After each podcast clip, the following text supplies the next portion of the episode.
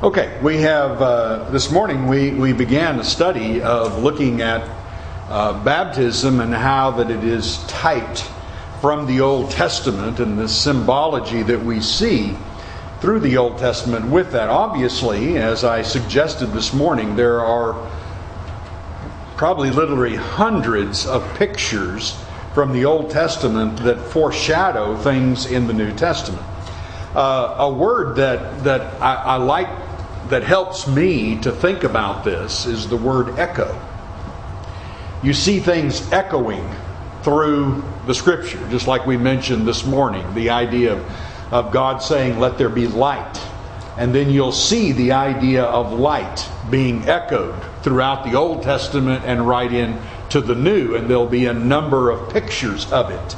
Uh, same thing with marriage, uh, instituted marriage in Genesis 2. And it's so easy for us just to think in terms with, oh, nice. God created a woman, and now man's not alone, and woman uh, is the uh, very, very important helper to man. And, you know, you go through this whole thing, and they became one flesh, and we go, voila, that's, uh, that's that. No, that's not that. Uh, that is echoed throughout the Old Testament and brings us into the New. And of course, the Apostle Paul in Ephesians 5 says, Why were you just thinking about marriage? The whole point of that was that we're going to be the bride of Christ. And he has planned that and he pre engineered all of that so that we would have a better picture of our relationship with him. So, as I said, there's just literally hundreds, really, of those kinds of pictures, and, and baptism is no different. It is God in the Old Testament prefiguring what He is going to be doing, uh, and that happening, a lot of that is happening just in the in us submitting to the act of baptism. So we saw some of that this morning. We're going to look at one more type of that, and that is this idea then of the circumcision shadow that pictures baptism. So we're going to look at it in Colossians chapter 2. Colossians chapter 2. So let's let's read that text and we'll begin the lesson just with some simple uh, observations about the text so that we, we get a good picture of the details of the text. And then we'll go back to the Old Testament and take a look at how the Old Testament prefigures circumcision in baptism and what the parallels actually are. So in Colossians chapter 2, we'll begin our reading in verse 11, but let me set that up just a bit. The Colossian Christians were affected by a collage of different teachings. Uh, it's very, very difficult to kind of summarize what was going on. They're not exactly Judaizing teachers, though there was some Jewish influence. There's a lot of emphasis on philosophy and human wisdom and those kinds of teachings.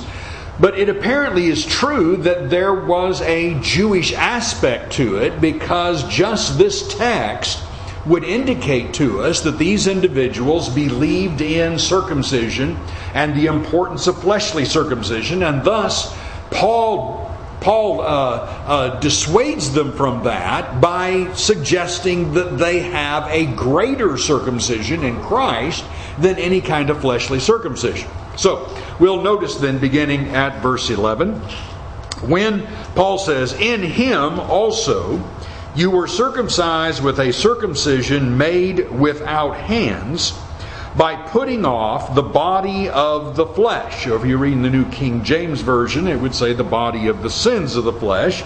Same thing. By the circumcision of Christ, having been buried with him in baptism, in which you were also raised with him through faith in the powerful working of God who raised him from the dead and you who were dead in your trespasses and the uncircumcision of your flesh, God made alive together with him, having forgiven us all our trespasses, by canceling the record of debt that stood against us with its legal demands. This he set aside, nailing it to the cross. He disarmed the rulers and authorities and put them to open shame by triumphing over them in him. Therefore, let no one pass judgment on you in questions of food and drink, or with regard to a festival, or a new moon, or a Sabbath. These are a shadow of the things to come, but the substance belongs to Christ. So you notice that, that last statement, as again he pictures for us this shadow type, this correspondence from the Old Testament to the New, and indicating to us that we are to be looking at the things of the Old Testament as shadows of the true substance which is in Christ. And of course, circumcision was, was, was a similar thing as that. It also was a shadow of something greater and had a true substance in Christ. I do want you to notice that the contrast in the text is since you were circumcised with a circumcision that is made without hands by the circumcision of Christ, that therefore you are he in doing that jesus and dying on the cross canceled that debt that was against us. But please just keep that in mind that there is a contrast between the circumcision christ does and when he does that, it cancels out a debt that was against us in this law of ordinances and the Old Testament covenant. And again, the, the shadow types of the Old Testament then are done away with. And we're going to see more of that as we come into the text. Now, the first thing I want you to notice in this text is that looking at types or typology is not to be seen as allegorical. Okay. So sometimes when we look at types or shadows from the Old Testament, people start seeing it everywhere. they start seeing it where it isn't. They try to start inventing it. So we have to be careful with that. And, and this idea of circumcision is just like that. It is not allegorical in the sense that when there's an allegory, like in Galatians chapter 4 and verse 21 through 31, you might remember the allegory of Sarah and Hagar. And Sarah represented the new covenant and New Jerusalem, and Hagar represented Mount Sinai and the old covenant and the and the law, and Hagar represented physical Jerusalem and the Jewish nation. And every single part of that story had a parallel. That's not the way types are. We have to limit types to what God says is the parallel. You can't take the parallel too far. In other words, let's look at it this way circumcision certainly is a type of baptism, but not in every way. You, you would not suggest that we would baptize a male child at eight days old. That would be a, a, an illegal parallel, wouldn't it? Because God doesn't make the parallel that way. That's not the way he looks at that. He is taking one part of the idea of circumcision and he's paralleling it. As a matter of fact, in this context, there are more contrasts than there are parallels. There's there are comparisons. There's more contrasting things with circumcision in the Old Testament than you would say that there are parallels. There are certainly some parallels, but there are also a number of great contrasts. Uh, for example, do you, do you remember in Jeremiah 31, verse 31 through 34? Remember when Jeremiah said, Behold, the days are coming, says the Lord, when I'll make a new covenant with the house of Israel and the house of Judah, not according to the covenant I made with their fathers in the day that I took them out by the hand and brought them out of the land of Egypt, which covenant they broke. Though I was a father of them, says the Lord. And then he says in verse 33 and 34, This is the covenant that I will make with the house of Israel after those days. I'll put my laws in their mind and write them on their heart. And I'll be their God, and they shall be my people. And no more shall everyone teach his brother or teach his neighbor, Know the Lord, for they shall all know me, from the least of them to the greatest of them. Now, right there, that little statement by Jeremiah indicates to us that circumcision, fleshly circumcision, would no longer be true in the new covenant. Because in the old covenant, since circumcision happened at eight days old, the child would then not know the Lord when they entered the covenant. And later in life, someone would have to say to them, Do you know the Lord? Well, no, not really necessarily. Well, let's sit down and teach you who the Lord is. Whereas in the new covenant, Jesus said in John 6 and verse 44, No one comes to me unless the Father who sent him draws. Draws him. And so no one can come to Christ now unless we learn from the Father and we are drawn to Him. So in that particular case, we would learn that circumcision is in fact not at all parallel uh, to the covenant, to baptism and the covenant of Christ, because in this particular case, He's expecting us to know the Lord even before we're baptized. He's expecting us to understand and be taught by God first. So just to put that in in in in the uh, in the equation there, because I've, I've known people, and you, you probably have too, who have said, "Well, circumcision is a sign of the covenant, and therefore baptism is a sign that you've already been saved." Well, that's not parallel, and he doesn't parallel it that way in this text either. That's not the way he talks about it. He talks about the parallel of one is cutting off and the other is cutting off. One is cutting off flesh, one is cutting off the sins of the flesh. So there's a parallel in that regard, but we don't take it too far. So I just point that out because in teaching these things, I find a lot of times people going, well, you know, uh, let's just start drawing parallels everywhere, and you can't draw it past the way God has, has pictured it. Okay, so in this text, let's notice first that the comparison that he makes is from the lesser to the greater. In other words, why would you be circumcised? Why would you worry about whether you are circumcised fleshly when you have been given the circumcision of Christ? You have been given a circumcision that's made without hands, that is not done by human ability. You have a circumcision of Christ that takes off the body of the sins of the flesh you have something that is far deeper, and this is what we noticed this morning that there was a lesser to greater when it came to the cleansing. Hebrew letter says, well, there was an outward cleansing, purification of the flesh, but with Christ there is a greater cleansing in that the conscience has now been sprinkled clean, and we now are able to come to Him with the inside, so to speak, having been cleansed and not just the outside. So he points out this same thing here that there is this lesser to greater in the fact that this is made without hands. And that would suggest to you this is done by the grace of God. It is something that only God can do.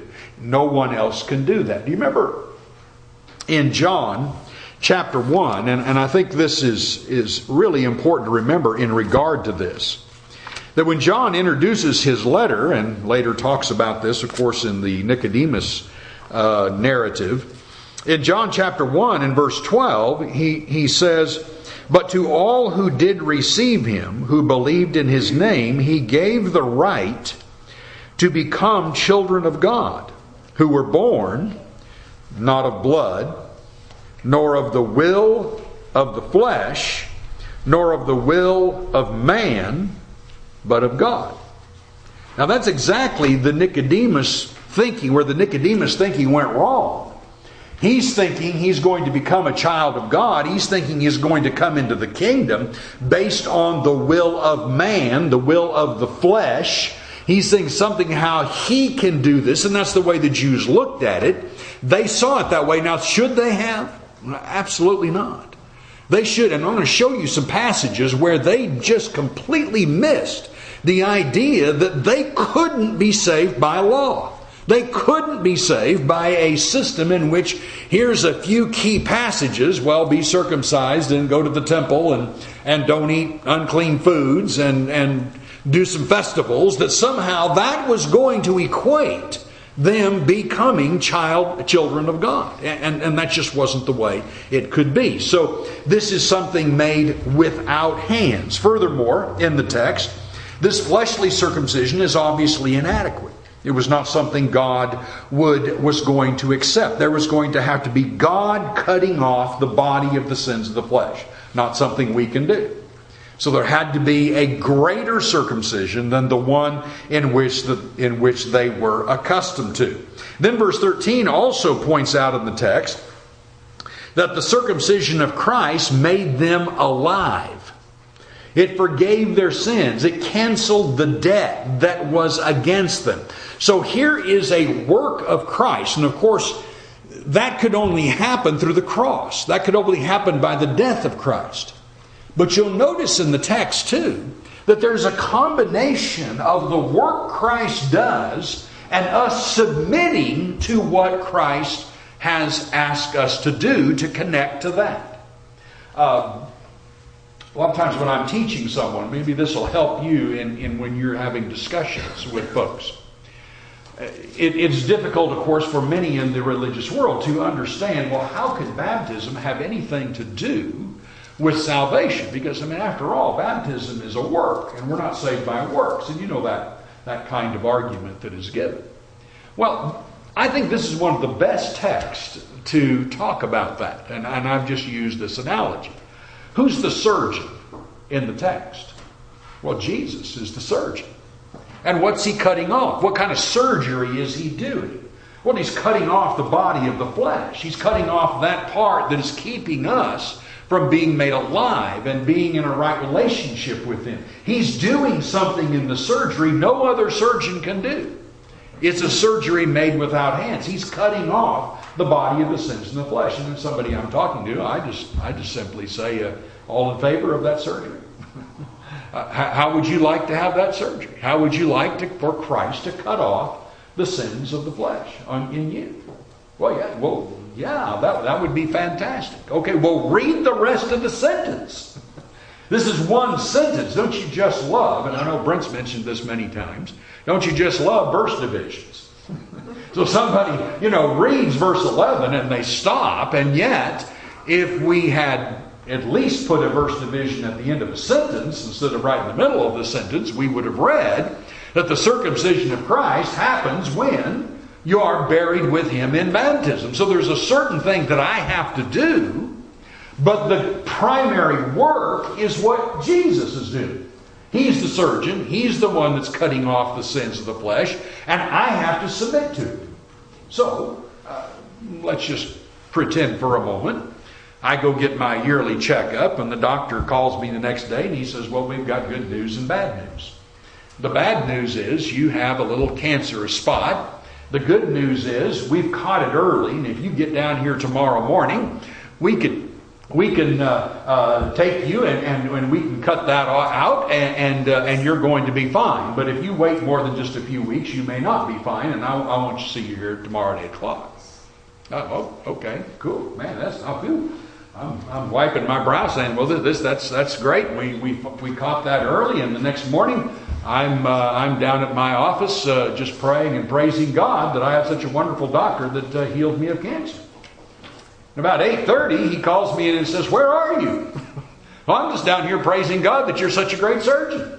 I'm not a great surgeon unless you get down here Get on the surgery table, let me put you to death, that's anesthesia, and cut that thing out and then bring you back to life. That's the way this is going to happen. Get on the table. Don't go around telling everybody I'm a great surgeon when I haven't got to operate one. Well, that's exactly what we have going on today. Where folks have turned around and they say, oh, you know, Jesus is the great surgeon. Well, get on the table. How do I get on the table? By being buried with him in baptism. And at that point, he's the one who does the work.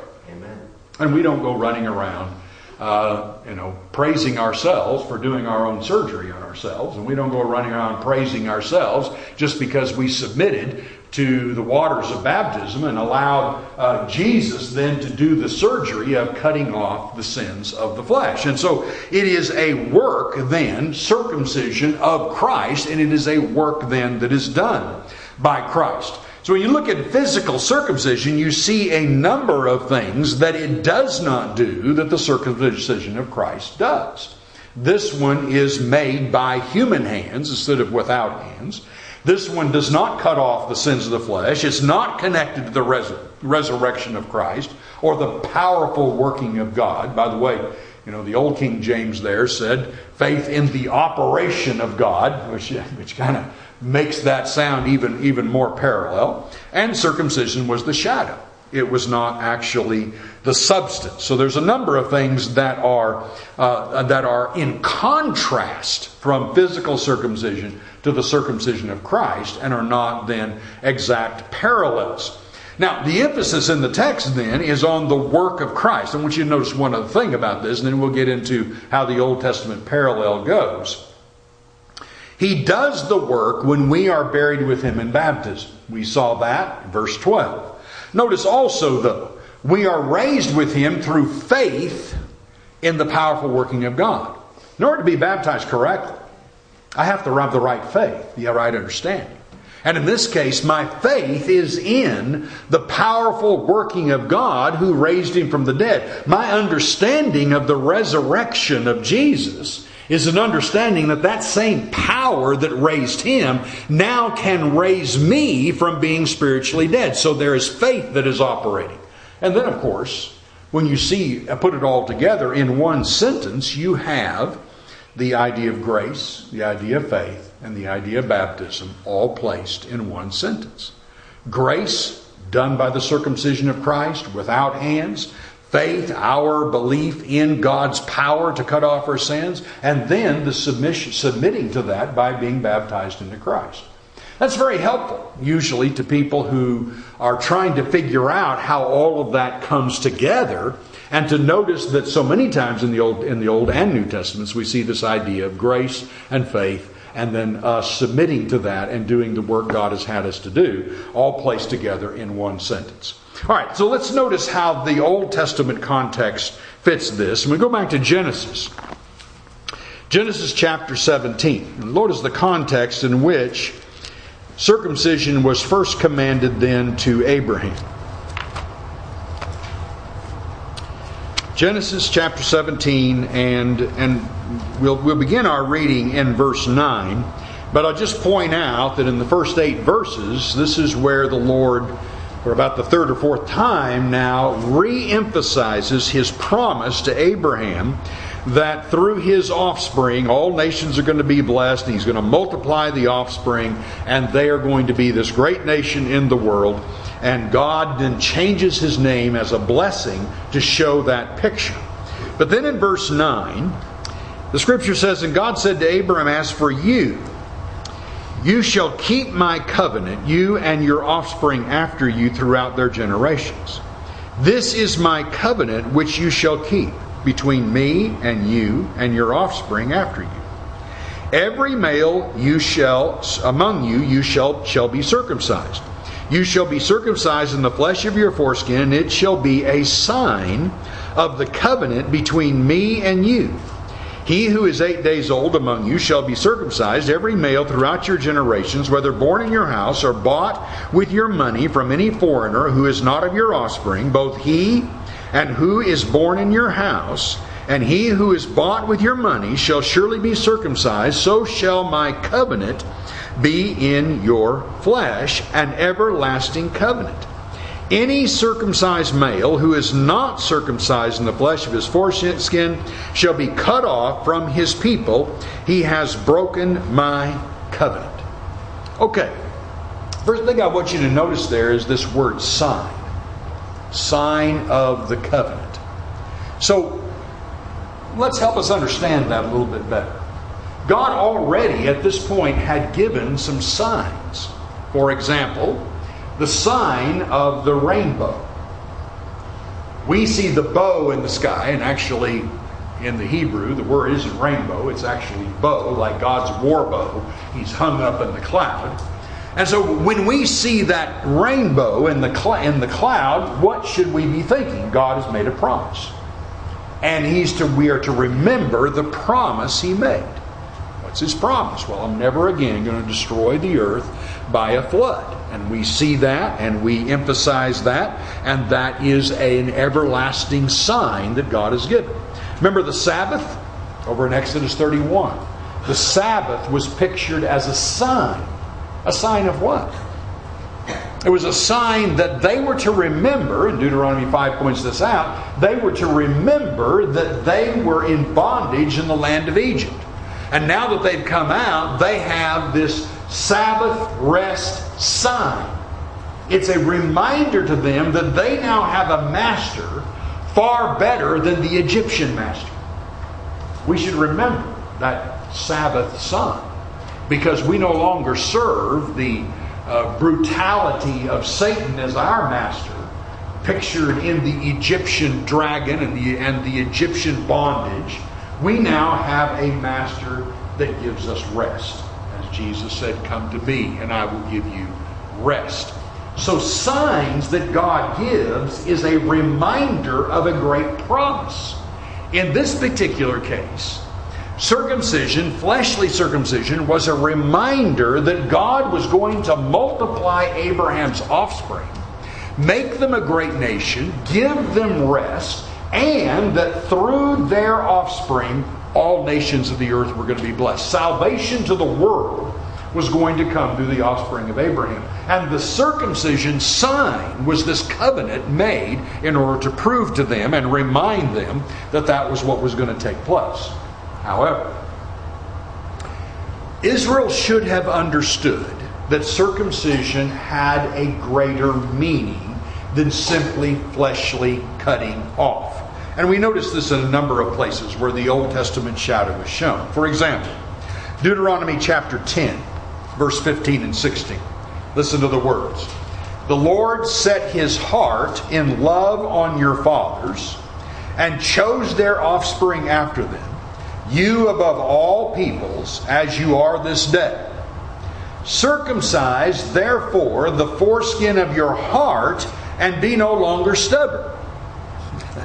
Now, it is kind of interesting that in the book of Deuteronomy, when Deuteronomy is delivered, Who's dead already? Well, the previous generation is, isn't aren't? That generation that came out of Egypt, and how stubborn were they? Well, pretty stubborn. 603,550 men of war came out of Egypt, and 603,548 of them died and didn't see the promised land. So that's pretty stubborn. What we sometimes do not realize is the next generation wasn't a lot different even though they seemed to be the better generation, and indeed they were better in many ways, they at least went into Canaan. But God, in the book of Ezekiel, in chapter 20 of Ezekiel, he clearly points out that they were still holding on to their idols when they entered the land of Canaan. I mean, I, I, I didn't even believe that when I read that in Ezekiel 20. I was like, you, you've got to be kidding me. After all of this, you still held on to your idols. And so here is Moses warning this generation prior to entering Canaan you need to circumcise your heart. We're not just talking about, in other words, you could enter Canaan circumcising your flesh, but God is looking for something greater. He's looking for the circumcision of the heart. He says it again later in the book of Jeremiah. Of course, this is right before the Babylonians are going to come in and destroy uh, the city of Jerusalem. And the Lord says uh, to, the, to the men of Judah and the men of Jerusalem, Break up your fallow ground and sow not among thorns. Circumcise yourselves to the Lord. Remove the foreskin of your heart, so men of Judah and inhabitants of Jerusalem, lest my wrath go forth like fire and burn with none to quench it because of the evil of your deeds. Now, in those two texts, just, and there's a number of others, but in the Deuteronomy text and the Jeremiah text, in both of them you see an action that needs to be taken by us. There is a choice that has to be made. You need to, to get rid of the callousness on your heart. You need to, to, to humble yourself before God and listen to what He has to say. There is a choice that you have to make. There's no question there is an action taken on our part. But what's interesting is the action taken on our part is going to be insufficient. God is going to do more than what you and I could do by, their, by ourselves. And that's what these next texts point out to us. For example, the Apostle Paul in the New Testament, Romans chapter 2, verse 28 and 29. He says, For no one is a Jew who is merely one outwardly nor is circumcision outward and physical. But a Jew is one inwardly, and circumcision is a matter of the heart.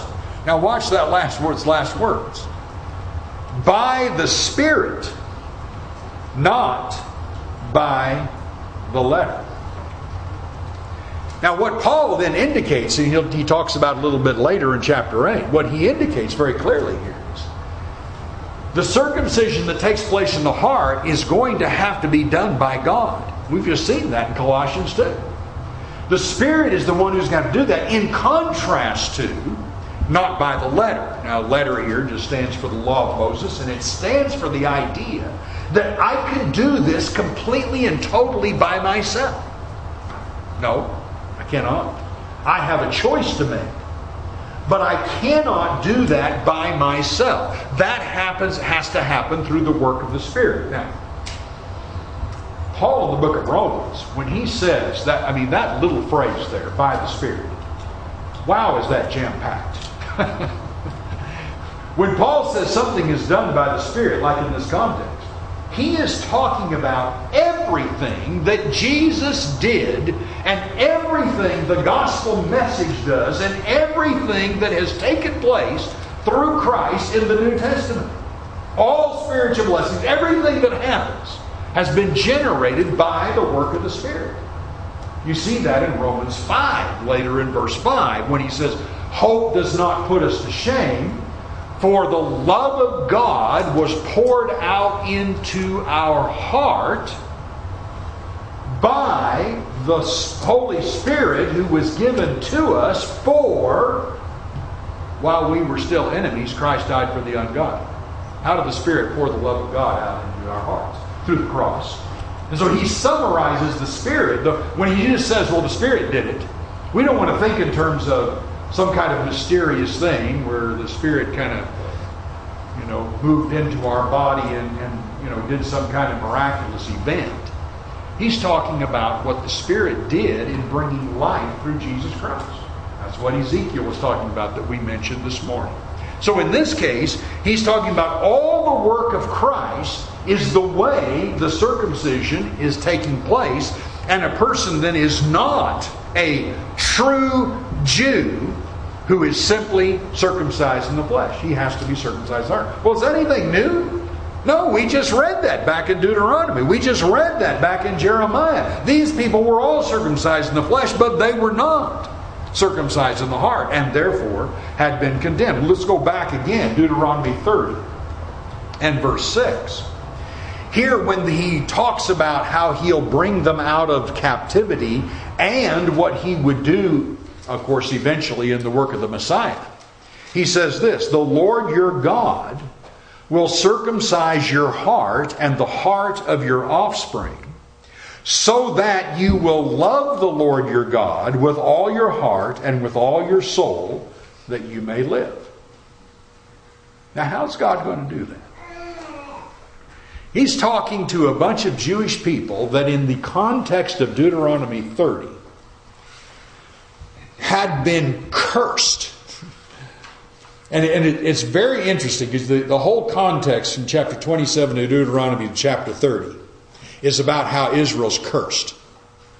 You might remember that uh, when they uh, when they entered the land of Canaan, they were the priests were to go up on Mount Ebal and on Mount Gerizim, and they were to shout across the valley, and they would shout the blessings and they would shout the curses. And the people were to say amen at the end of the curses. And the last statement that he made in Deuteronomy 27, verse 26, was Cursed be anyone who does not do all things written in the book of the law. Amen. Oops. You're cursed. Boom. And then he goes on in chapter 28 and says, I mean, like 60 verses of all the curses God's going to bring on. And how they're going to go into captivity and all that. And he gets to chapter 30 and he says, But here's what I'm going to do I'm going to circumcise your heart. And when I do, it's going to cause you to love me with all your heart and all your soul and all your mind and all your strength. And then he follows up and he says, And then you're going to draw near to me and you're going to keep my commandments. And we're all scratching our head going, Wait a minute. I thought we couldn't do that. I thought we were cursed. He says, But I'm going to do something. I'm going to do something to cause you to love me. Now, I don't think any of us here are confused about that. What would God do to cause us to love Him? How would He cut off the hardness of our hearts and humble ourselves and, and humble us and cause us to love Him? Well, it's all going to be done through what Jesus does. His work on the cross, His salvation to us when we didn't deserve it, is going to cut off that part of us if we're willing. And it's going to cleanse us and change our heart. We read that this morning in Ezekiel 36. The idea of the work of God in sprinkling clean water on us, putting His Spirit in us, and causing us to be careful to obey Him. So God has to do this. God has to do this work of circumcision in our heart. Now, let's just see this in connection. You see what God is doing in connection with what we are also submitting to uh, in the text. Here we are circumcised, the circumcision made without hands by putting off the body of the flesh, by the circumcision of Christ, having been buried with Him. We're connecting to His work in baptism, which you're also raised with Him through faith in what? The powerful working of God. God doing the work, circumcising our heart us being buried with him, we are connecting with that, and then we are being raised. So when we see this baptism circumcision parallel, we see then that in the Old Testament, circumcision prefigured the only kind of circumcision Christ was God was going to accept.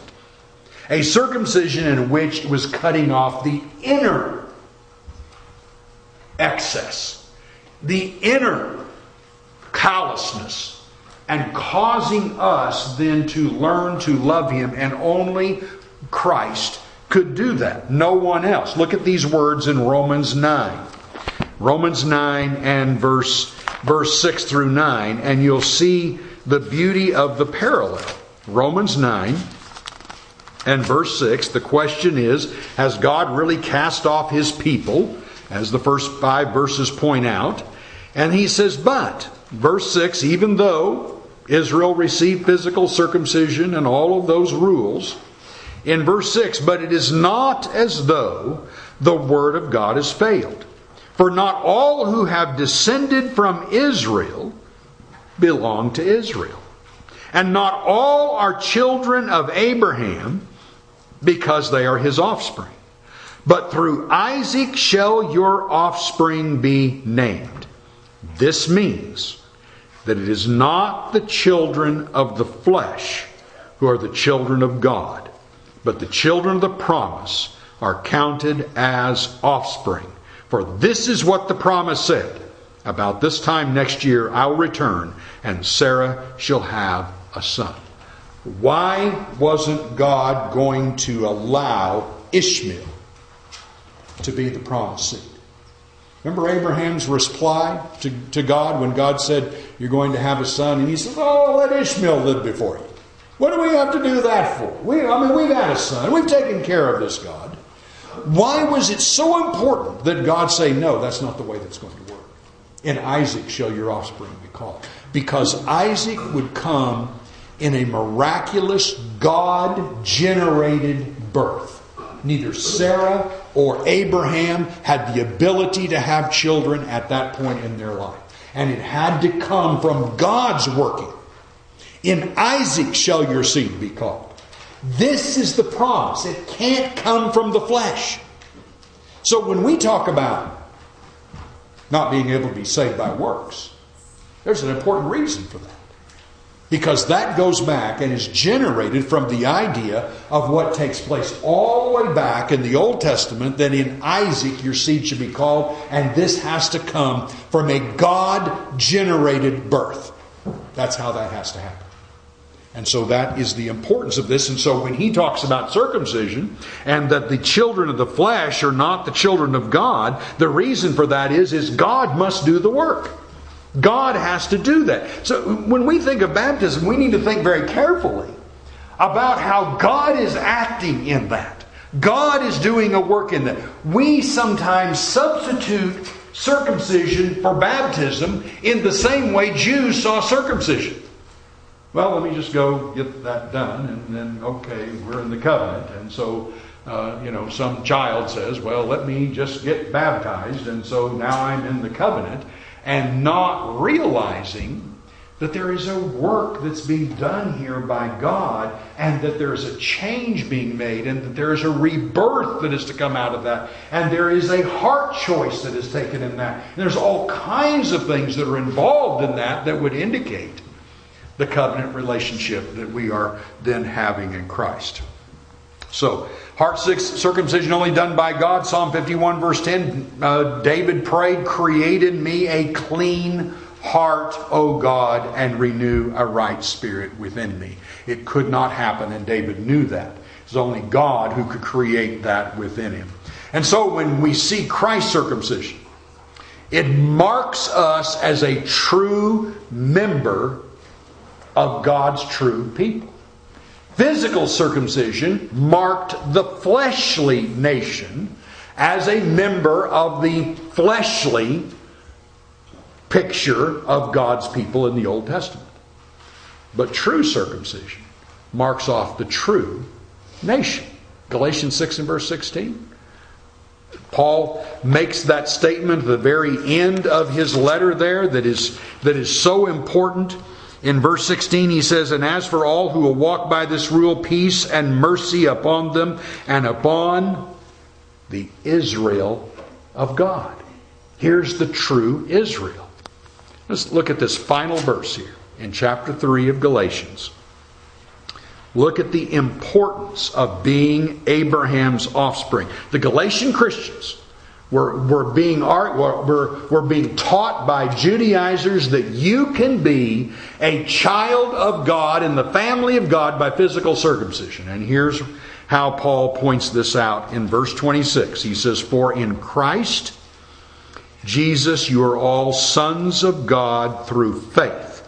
For as many of you are baptized into Christ to put on Christ, there is neither Jew nor Greek, there is neither slave nor free, there is neither male nor female, for you are all one in Christ Jesus, and if you are Christ, then you are Abraham's offspring, heirs according to promise.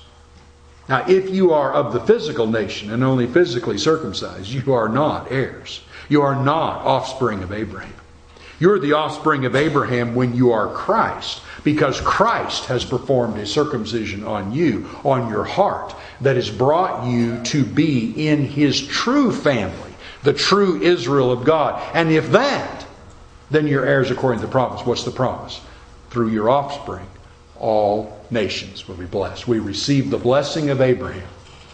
Uh, I, don't know about you, but most of my life I, I have spent not thinking too much about the importance of being the offspring of Abraham. In the New Testament, the offspring of every, well, in the whole Bible, the offspring of Abraham is everything. If you're not the offspring of Abraham, you are not in the covenant. That's where the covenant begins and ends. And how do you become that? It is not by physical circumcision and by that particular sign. It is the sign that is given in what takes place when we become a true member of the covenant of God. Now, here's your conclusion. Somebody says, well, can you be saved prior to being circumcised by Christ in baptism? Well, of course not. Christ has to do that work on you. And to think that it can be done any other way is to destroy a correspondence, an echo, a type a pre engineered, prefigured plan that God had all the way back into Genesis chapter 17. And something that he echoed into Deuteronomy and Jeremiah and all the way through the Old Testament and right into the New. And to take that away and say salvation could be happening without being baptized is to say salvation could happen without the work of Christ and without what God prefigured from the Old Testament. So, three lessons to show us three different types of how God used Old Testament figures to prefigure our own salvation, that is in Christ.